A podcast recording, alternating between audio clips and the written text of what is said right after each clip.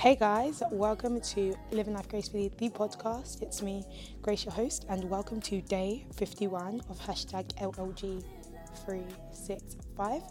We are currently going through a series called To The One, and yeah, I'm really loving it so far. As usual, if this is your first time, hey, if you've been here a while, thank you for coming back. If you do want to continue catching up with our series, definitely check out our Instagram where we upload daily reels to accompany each episode. But yeah, let's get straight into today's episode. I really do hope it encourages you and I guess makes you consider about which season that you may be going through and what God might be trying to do in you. So this episode is entitled To the One in Uncomfortable Territory. To the one in uncomfortable territory. You know what they say about the uncomfortable, right? Whatever is uncomfortable is your biggest opportunity for growth. Or how about this one?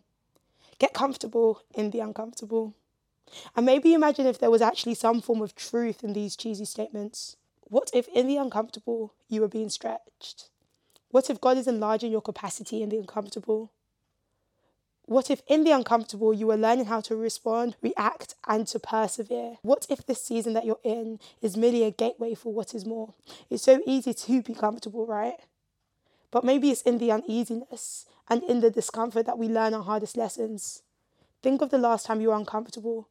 Ask yourself the question, what did I learn? And I pray for the one who is currently in the uncomfortable, that you would be reminded that God would meet you at your needs.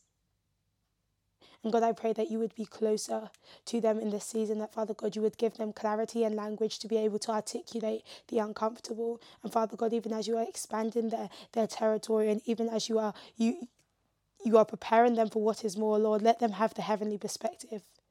Lord, give them that, that wisdom that can only but come from you.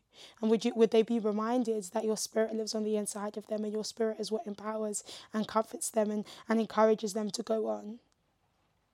In the mighty name of Jesus, I pray. Amen. So, yeah, that's been today's episode. Thank you so much for listening. Definitely check out our Instagram and our TikTok at Living Life Gracefully. But until then, don't forget to live life gracefully every moment of every day, and I will catch you tomorrow.